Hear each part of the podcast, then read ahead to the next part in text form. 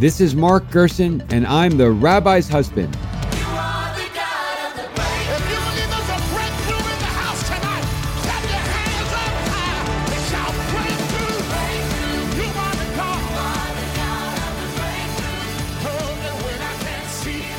Thank you for tuning in. I'm the rabbi's husband, Mark Gerson, and here, as ever, to unearth the inspiring, instructive, and highly practical wisdom of a Torah passage with a fellow seeker of biblical truth. I am delighted to be joined today by Senator Cory Booker, a Stanford All American tight end, Rhodes Scholar, and Yale Law School graduate. Senator Booker is a two term mayor of Newark, New Jersey, where he led the revival of New Jersey's largest city. He is now in his second term in the United States Senate. Cory, who is a Christian, has spent an adult lifetime studying and drawing inspiration from Jewish texts. I know this firsthand, as in the course of my 25 year friendship with Corey, has, among other things, we've enjoyed dozens of Shabbat dinners. He brought me to the Rebbe's grave in Crown Heights several times. He crashed my Jewish wedding. We were otherwise planning on eloping. He has attended Seder's at our home for 20 consecutive years and was the Sandik at our eldest son's bris. So, Corey, welcome to the Rabbi's Husband. I I love it. Uh, I have to say, uh, I feel like the rabbi who gets uh, a little short shrift. Has she made an appearance, a guest appearance on the podcast at all? No, maybe she should be the hundredth guest. Or well, you would know, Corey. What's a significant Jewish number where she could be that guest? I mean, you've already way past chai. we passed chai, yeah. Yeah, yeah. So maybe five times chai. I don't know. well, no, that's a good idea because five times chai, the great Jewish number of completion is seven. Yes. Well, seven days in the week, it's all kinds of seven. Yes. 70 people go from Egypt down to the promised land. So she should be the 70th guest. That is, that's, that's actually really great. I will say that eight has a more significant number. So seven is earthly. There's a rule in the Torah a stream has to run, a river has to run for seven years to even be considered a river. Interesting. But eight is considered a, a more a universal, more ethereal, more spiritual of an of a number. Because I think uh, it's it's seven. It's this world meeting the next world. Seven plus one. Right. Gets to this world meeting the next world. So Corey, of all that you've studied in Judaism, of all that you've lived in Judaism, explain to us why you chose Genesis 18, 1 through 10 as the passage to discuss, both what it means to you and actually what happens in the passage. Well, it is one of the stories, seminal story. First of all, it's hard to choose for me. And I think one of the reasons why I've taken such delight in doing many years of what the Torah portion for each week is that there are so many rich stories that I've drawn. I've drawn on in my public speeches already. We just talked about one before we got on this podcast. My whole presidential campaign, one of the seminal stories I would tell would be about the Torah portion written where King was killed and you know behold here cometh the dreamer let us slay him and, and see what becomes of his dream this idea of rising from the pit leading a nation through crisis is what joseph was able to do so there's lots of stories like that that have so formed and shaped a lot of my speeches and a lot of my inspiration but there's something about this story because it, it, it involves sort of two of the great legs of i think two of the great values of humanity one is chesed, kindness, and the other is tzedakah, which a lot of people think is charity, but it's really justice. Right. And it is a story that encompasses those two legs, pillars to humanity, all evidenced in the man who was going to be the father of many nations. And it starts with Abraham sitting in pain, having just circumcised himself. And I love doing this to you know Jewish student groups when they come down and see me in the Senate and asking them, you know, when did he receive the blessing? And many people say, well, it was after the circumcision. I'm go, no, a lot happened between the circumcision and the blessing. And so he's sitting in pain, and Abraham sees strangers in the desert. And I remember one rabbi, when I was talking to Jewish students about this portion, was telling me that the Torah specifically talks about them being different, that some of the commentary says that they were different, like different race even than him. But it says that he gets up, and the Torah doesn't say he welcomes them, it says he ran to them. Exactly. Ran to them to welcome that enthusiasm of seeing strangers and, and even before that, it says God approached him and then he looks up, sees him, and runs to him. So he interrupts his presumed conversation with God to run to the stranger. Yes, which is so powerful. And then the, he just welcomes them into his tent. And I love these ideals in Judaism welcome the stranger because you were once a stranger in a strange land. In fact, I tell people one of my favorite moments as an American was the night in January of, of the first incarnation of the Muslim ban, which was just so obviously written in a way. It was ultimately challenged in court won and was changed a few times before they found something that was could pass judicial muster. But I go out to Dulles Airport. Matt Klapper, our mutual friend, was out there and said, You got to get out here. So I rush out to Dulles Airport to help. I had a court order to let Customs Border Patrol know that they had to give people access to a counsel, to lawyers that were being detained. But I get there and I'm blown away. The concourse is full of Americans cheering when Muslim families would come out. And what I saw, being someone who spent a lot of time with Orthodox Jews, is I saw this group of Orthodox Jews, kippas, beards, tzitzis, dancing as if they were at a Jewish wedding, hmm. celebrating and welcoming Muslim families from other countries coming into America. And I got such chills watching these men dance and sing and celebrate the welcoming of strangers coming into America from a different faith and race. It was amazing to me. Beautiful. So this to me is a, is this fundamental first pillar is that chesed, that kindness, that decency, and how we should act towards the other. Which for those of us who've been different, Jewish, black, you're often the other in in this in, in our own country and seeing that kind of grace and that kind of decency. Just getting back to what you were saying about, because I think you, you noticed something profound in the passage about when you mentioned that Abraham ran to the strangers. They weren't going anywhere. Right. So he runs, and then as the passage proceeds, he tells them, I'll fetch you a morsel of bread. Turns out he and Sarah and their lad were making a feast, but he calls it a morsel of bread. And then the word haste appears five times in the passage in the consideration of how quickly they made the food and how quickly they delivered it to him, leading to the great Jewish teaching deriving from this that the deeds of the righteous are done in haste. But first, just you go back and highlight that idea of humility, you know, this morsel. They didn't lord his wealth over them. You know, when I was mayor, one of our sort of guiding principles was to under promise, over deliver. That's a great leadership principle of the Bible. I hadn't thought of that. That's exactly what he does. Yes. I'm going to bring you a morsel. He brings him a feast. Right. Right really powerful. And then I love that you picked up on this idea that you are you are hustling, you're moving quickly to doing righteous action. And I really believe that, you know, Maimonides, what is it, eight levels of giving, this idea of giving when you are not asked is a higher level. And, and let, me, let me give you an example of this. So it was 33 days before the Iowa caucus. Okay. And I got a call from you. This was right towards the end of the, the calendar year. And you said to me, I know how deeply involved you are supporting uh, Christian missionary doctors working in Africa.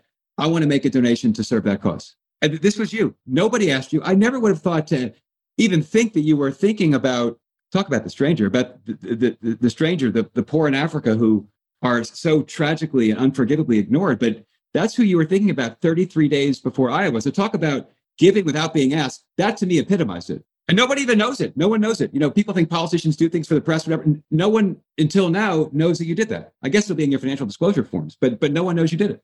Right.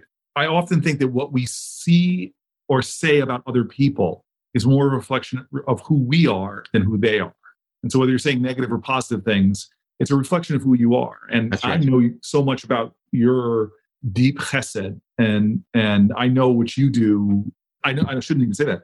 I know a, a, a touch of what you do and how you do it. And your work in Africa, you're calling me. This is years ago as a black. I think I was at your house actually when you were telling me about the shortage of doctors. And you, a, a devout Jew, was supporting Christian missionaries, a Christian organization. I was so flattened by that. It, it, it affected me in a way that, that Thank you. it's never lost. But also the fact that I just didn't know. I didn't know of the level of need, how few doctors, I think you know the data pretty much better than I do, but few doctors per people in large areas of, of the continent of Africa. Yeah, very often it's one doctor for every uh, 30 to 40,000 people. Yeah. That's a problem that Christian missionary doctors alleviate. And that's a problem that you helped alleviate when you called me 33 days before Iowa to ask how you could give. I mean, this is what you were thinking about 33 days before Iowa. You were thinking about the stranger, the poor, how you could help and how you did help. And no one knew about it. Let's talk about another example that you did. So, Abraham, as we've talked about, ran to the guests, and then he and his wife and their lad were in haste five times.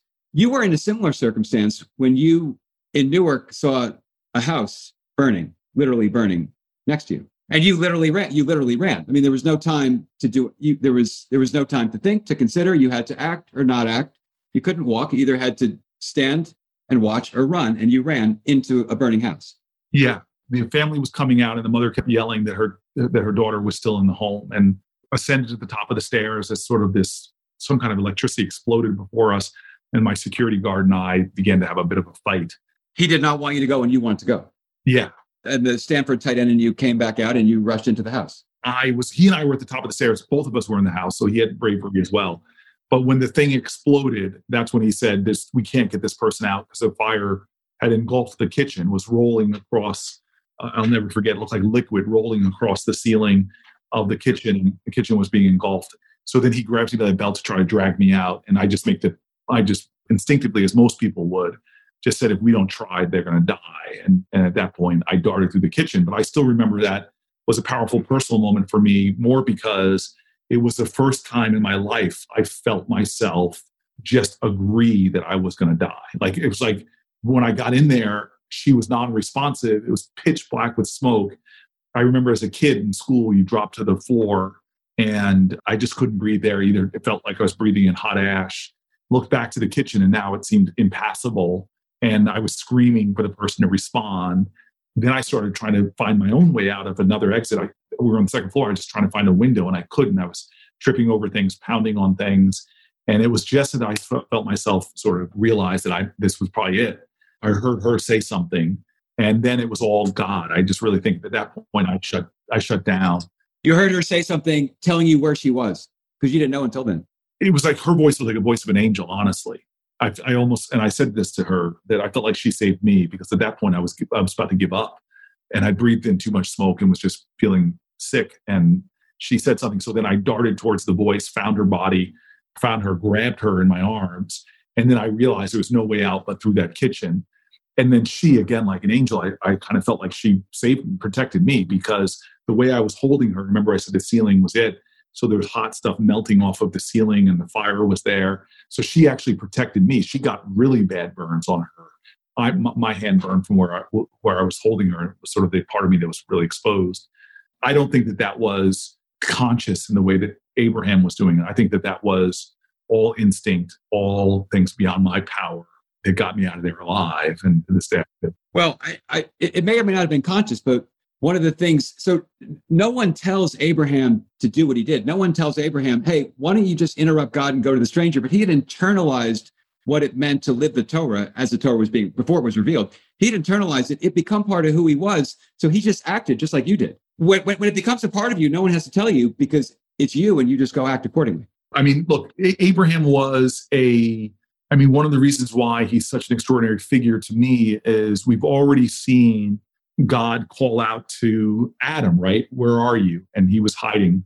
He calls out to Moses, and, and Moses doesn't want any part of what God's. That's right. But Abraham, when God calls him, he says, Hineni, behold, God, here I am. He, he, he's sort of this figure that stands up and assumes responsibility. And so he's sort of singular in that way. And I think a lot of us are, are racked with, like Moses was, with insecurities as Moses was, felt like he couldn't talk.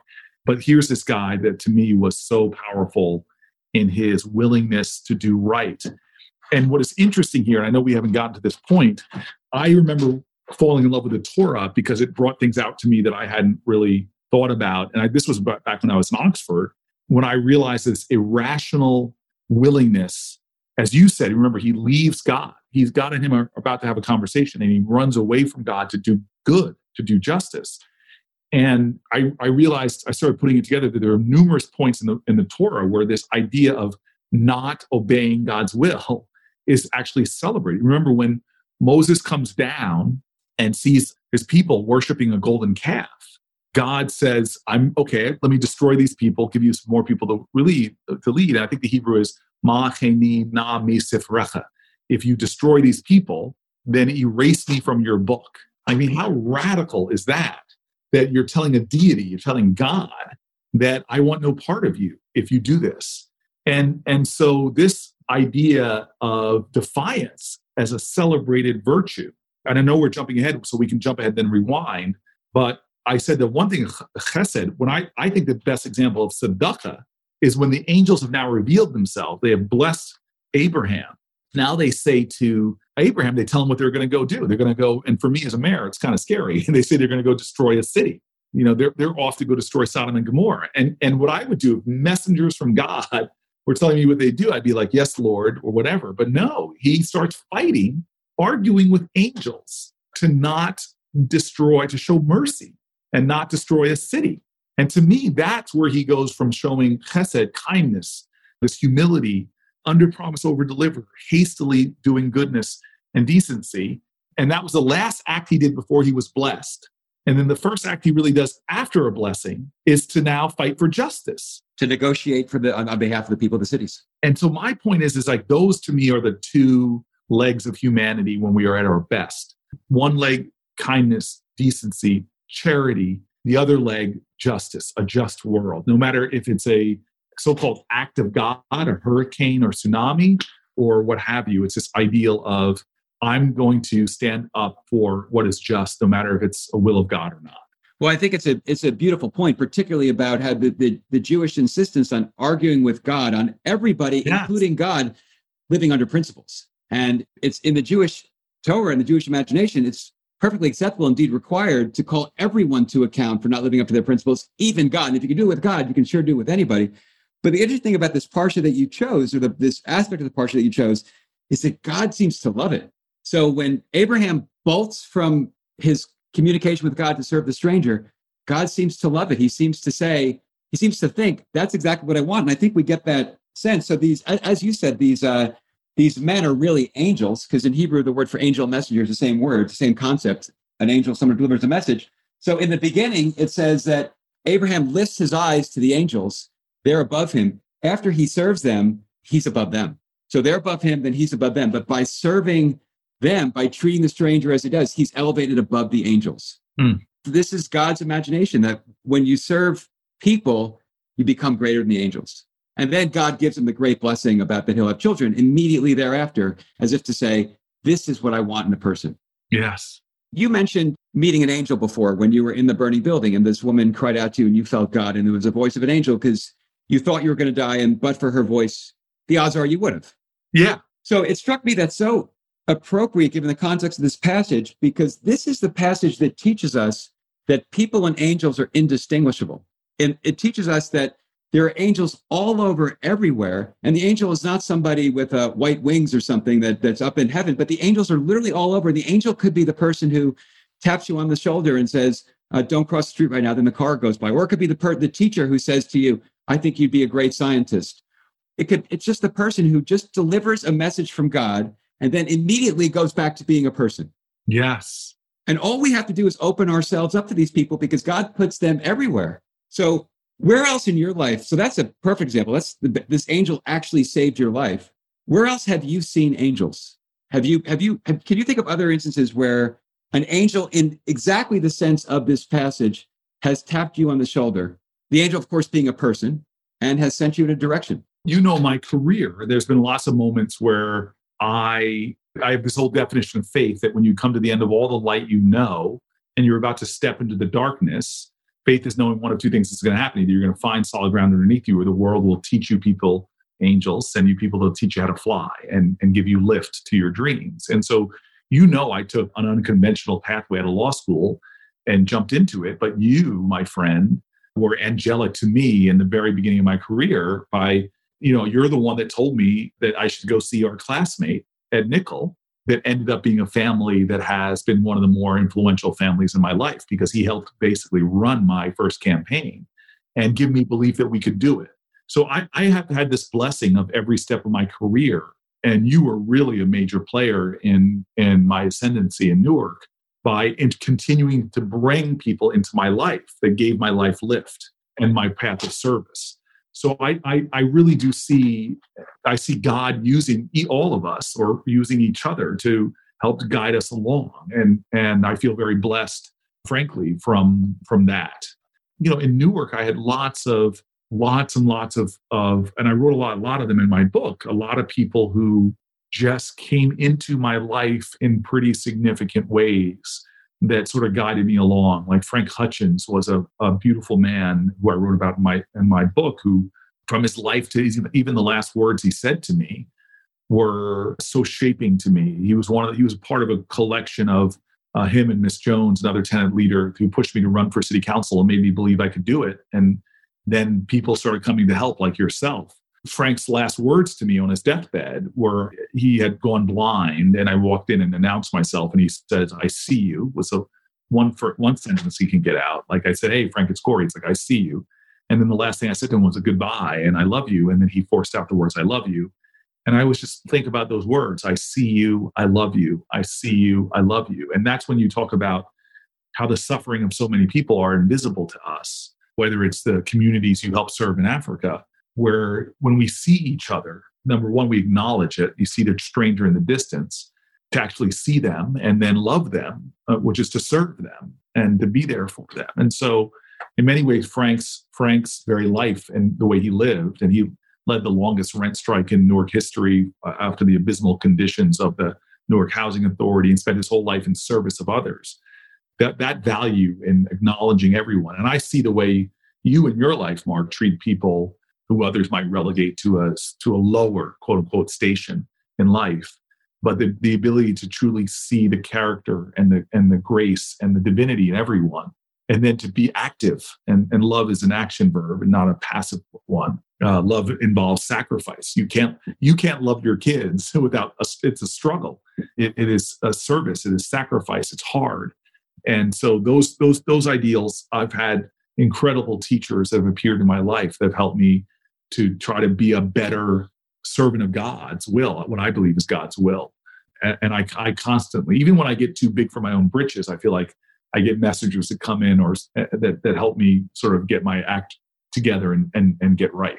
And, and you open yourself up to them. I mean, one of the, one of the things which you've always done so well is look for those messengers and take criticism so well and almost seek it and want it. And, uh, what a way to live if we actually looked at everybody around us like Abraham did as if we looked at everybody as a potential messenger of God.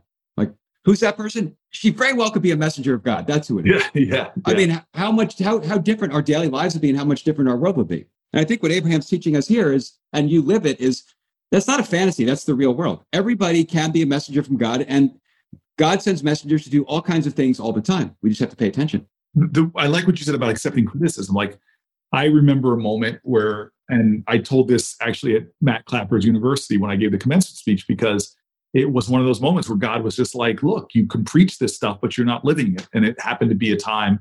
Now you're not going to forgive me for this, but I, you know, I, I, I am often driven by a great guy named Kevin Batts, who's been uh, uh, in my life for a long time, and I was being I was coming home from a long day's work, and we were three blocks from where I'm sitting now in Newark. There's a McDonald's, um, so it's not kosher in many ways. It's not kosher on many levels. I should not be going into a McDonald's. But as I'm driving past it, I the flesh is weak, and he looks at me in the rearview mirror, and I just put my head down. And next thing you know, we're turning in. I'm a, a plant based guy, so all I want is to get like two large French fries.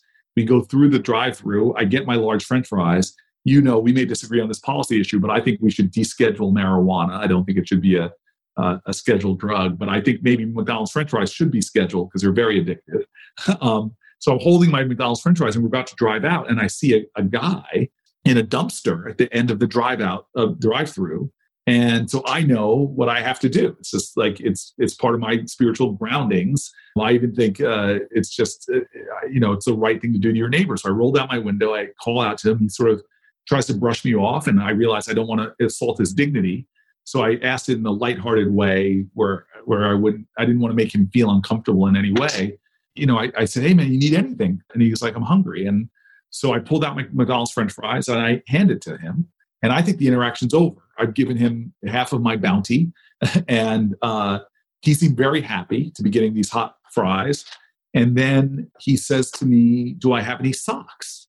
Now you've worked with homeless people. I've worked with homeless people. It's like this is something that's probably worth its weight in gold. He probably had something going on with his feet. And I look mainly around my car. I don't carry extra socks. And I'm like, sorry, sir, I don't have any socks. And then I look forward in my car thinking that Kevin's going to drive away, but Kevin doesn't drive away. Hmm. Uh, he puts the car in park, reaches between his legs, takes off the shoes he's wearing, pulls off the socks he's wearing, and hands them to the guy. who's thrilled that he has socks. Now, I'm three blocks from my home. I have socks upstairs that I haven't opened yet from, I think my mom gave me, you know, some Christmas long ago. But I didn't think in that moment to do like Abraham did, his example. And it was such a great lesson. It was like a lightning bolt to me. Well, I, I think that man was an angel, right? Because you're thinking about it and talking about it now, because that man educated you. Yes, he really did. As and, what a gift. He's an angel. Yeah. I really, it was sent me a message that here I am, this high and mighty United States Senator who gives really nice sounding speeches about love and grace and kindness. But in, the, in a simple interaction, I didn't have the moral imagination to let my values so penetrate me. And every day, I try not to miss that opportunity to show up, to be present, to see someone, and to love someone in the way that I feel is my core values as a human. And so it was, you're right, it was a wonderful lesson to me, given to me by a man uh, outside of a McDonald's and a man in my car. Both of them might have been angels. In fact, they probably both were. Yeah. So moving from one text to another, this is always the final question. So we've had what a magnificent discussion about the Torah. So now moving to André Malraux's 1968 book, Anti Memoir. And he says, uh, he just run into this guy, he says, and he said, this man had, um, I served with him in the war. He said he had saved a lot of Jews, and then he became a parish priest. And I said to the man, in all of your years of hearing confessions, tell me two things that you've learned about mankind. So the priest said, I've learned two things. One, everyone is much less happy than he seems. And two, there is no such thing as a grown up person. So, Corey, in all of your years in, in public service, and perhaps even focusing on the presidential campaign or otherwise, what are two things that you've learned about humankind? Wow. So, the first thing I learned is we're all mountain ranges, we all have peaks and valleys. Hmm. And sometimes all we focus on are the person's peaks and we don't realize they have valleys. And all we focus on is person's valleys and we don't see their peaks. And so it's just to understand that people we think are horrible people, you know, eh, the, the truth is we've been horrible. And I think just accepting that, it, it, for me, it, it, helps me to rise to what I think my challenge, which is to love the other, love my neighbor. And is that also the case with people who are celebrated? Like when you see someone who's celebrated, maybe he's really broken and is deep in a valley. Yeah, I, I, I really, I really, I really think that. You know, it's just simple. Like somebody cuts you off in traffic, and you're like, "That's a blank hole," you know. And the reality is, no, they're just another human being on a journey like you are and you probably unknowingly or knowingly cut somebody off yourself like why are you so quick to judge and when you're not called to judge you're called to love i think others so one thing is just to remind myself always that we all have peaks and valleys and then I'm trying to think i wish you had given me this question beforehand i would have something so much more profound i should have i'm sorry yes no no you know i'm joking the other thing about humanity is to recognize for me and I think there's real truth in this, is that we all were created in the image of God. And I think that we all have that divinity about us. And I think that that's true. And I really try to think about that no matter what. And, you know, John Lewis just passed away. And one of the stories I loved that he told me was about when the man, one of the men who beat him, I think on the Edmund Pettus Bridge, but, but viciously beat him, years later would come to his office as a congressperson to apologize I think he had his son or grandson with him. And, you know, John Lewis forgave him. And we, you know, we talked a lot about these ideals of a pathway to redemption because we've all done wretched things in our lives and we all want to be redeemed. But I think that we all owe it to, for those of us who seek redemption, to, to offer others that same pathway and possibility. And that doesn't mean you allow people to mistreat you or allow them to continue injustice, but you understand that they're a soul that is struggling and evolving and working through things as well and that, that everybody is worthy of, of, of love and, and grace frankly you spent um, some months uh, last year really seeing america in a way that almost nobody does or has what did you learn about america or americans that almost everybody else wouldn't know Oh, wouldn't know. I mean, my first reaction to that question was just like how alike we all are, so much more so than we than we think and I don't care what your political persuasion is or race, ethnicity, we're all far more alike. There is American, there is Americanness, there are American values and virtues, and we're all better. You know, my whole campaign became that theme that the lines that divide us are not nearly as strong as the ties that bind us. And we need to find ways to reaffirm that sense of common purpose and common cause, commonality. But that, what did I learn about people that, that others that others might not know. Right. I mean, look, I discovered a lot. Like I made alliances with Republican farmers. You know, like I I didn't know that as I, I knew it, but I knew it intellectually. I didn't know it viscerally, and now I feel like I viscerally know that. That I still remember going out to meet with a Republican farmer. This was a, a little bit before I ran in, in Iowa. It, it was no, it was in Western Illinois. Okay, and he invited me to his home to meet with his other farmers. I got out of the car. He seemed very stiff. He asked me if I wanted to see his cows and cattle and stuff first. So I went down and saw his cattle. And he just was so stiff. I tried to, I used every bad dad joke I have. You know, I was like, God, your cows are utterly amazing, sir. you know, I said, if you don't smile for me, I'm going to milk this joke for everything I can. And he wasn't smiling. He got, he started smiling and, and loosening up and we got in. And then I realized that we were, we agreed on so much as we sat at the table with his other farmers that that a lot of uh, corporate consolidation. They used to have like five people. You know, these are original entrepreneurs. They used to have five people to sell their cattle to. Now it's like they only have one company that if they complain will cut them off. Their share of the consumer dollar is going down like 50% in just a matter of years as the sort of monopolistic practices that are really hurting them. They're driving them off their land.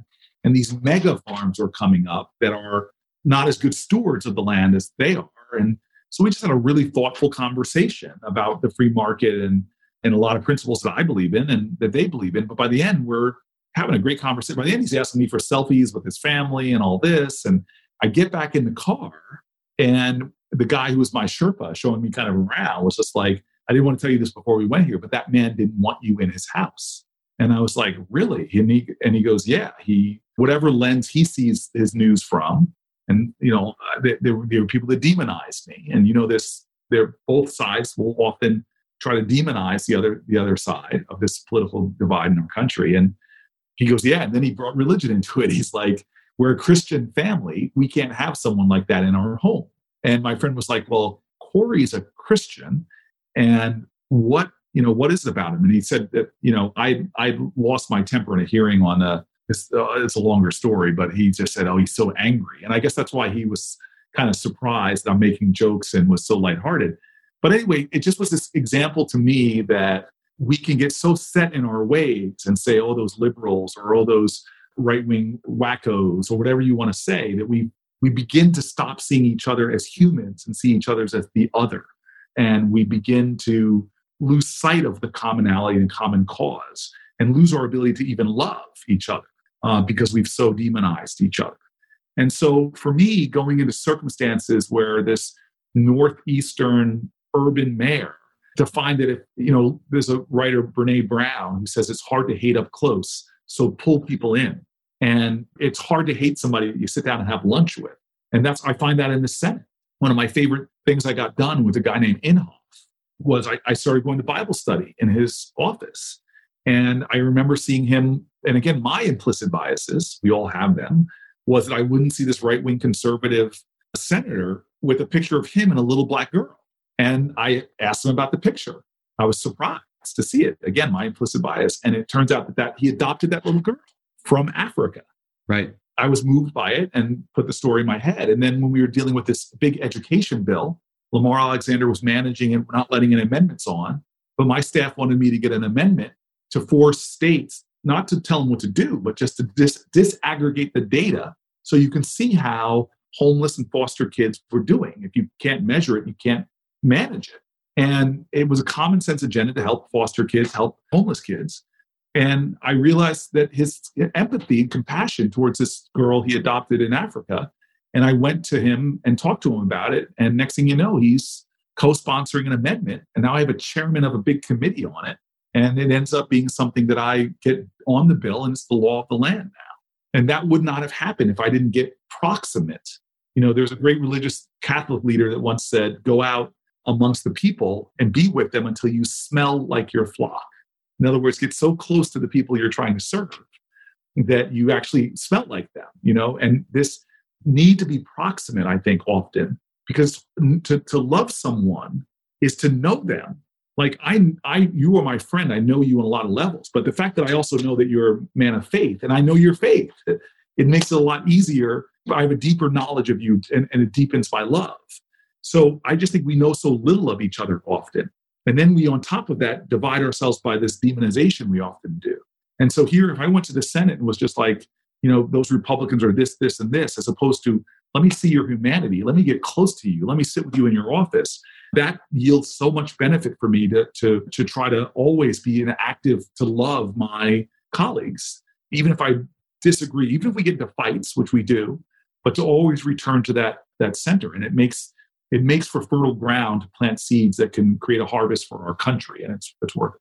Well, I remember being at a, a, a fundraiser for you, and and someone in the audience said, uh, "Well, these terrible Republicans," and you just said in front of a very democratic audience of people who were potential contributors, you said, "You know, stop it! Like these these Republicans you're talking about, like they're my friends, they're my colleagues. We work together, we accomplish things with each other. Like they're they're not bad. They're not what you say. And to be able to, to, in the context of a fundraiser, to say that that's something I've not seen before. Look, and I feel you and I both know about this uh, from a lot of things. I mean, the people who stand by and say nothing. Like I, I was on a fundraiser during this pandemic for uh, somebody I'm trying to help beat one of my colleagues, and somebody said this awful comment about the person he was running against. And I just stopped and wanted to see if anybody was going to say anything. Nobody said anything. So when it came to my time to speak, I said, time out. I, and I had to call that out. You, you can't be silent. I feel complicit when I witness things and I don't speak up about them.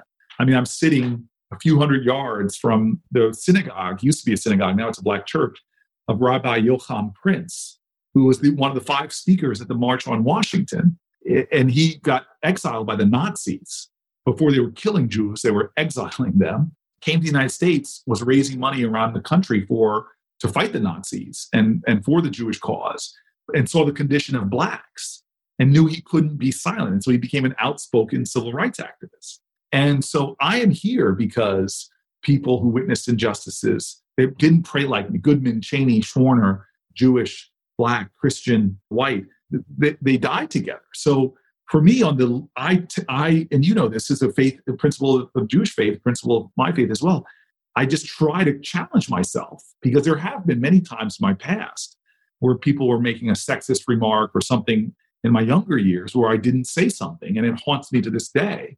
And so I try to do my best by calling people out when they're making these kind of ridiculous comments, as I hope people will call people out when they hear people trying to castigate Democrats using these broad based things. And I catch myself. My staff, by the way, knowing my principles, catches me when I say the Republicans because you know I just did an interview for News 12 here in New Jersey, and I was very careful to say, no, wait, Democrats Republicans across this country and the Democratic Governors Association, bipartisan. No, I'm just having issues with Mitch McConnell right now.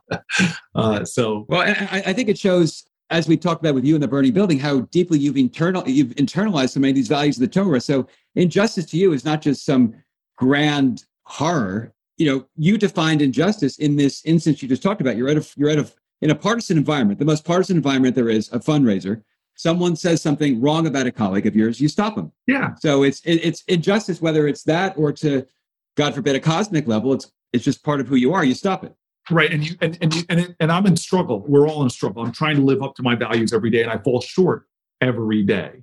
But I think it's that wrestling always with that is what's important to me. And and again, to wrap this up, I, I have been sourced with everybody from Soloveitchik to Viktor Frankl, so many great Jewish thinkers, and obviously Talmud Torah that, that is all about this struggle. How, what is the good life, and how do you live it, and how do you be a better person? And I just feel blessed that you came into my life to challenge me and to help me and to model for me that struggle, to help me possibly not screw up finding making things work with my Bashert, which I think is, she's moving in next week, and I know you're really happy about that.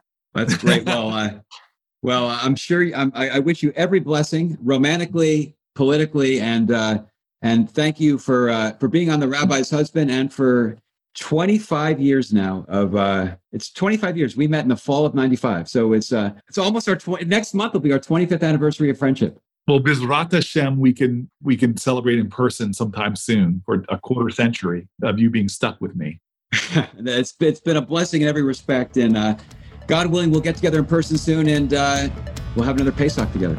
Amen. Amen. Amen. Thank you, my brother.